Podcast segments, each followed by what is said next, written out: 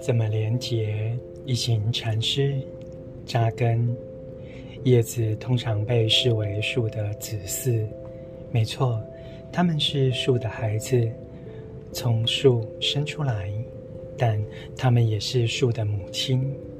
叶子将树枝、水和矿物质与阳光和二氧化碳结合，给树带来营养。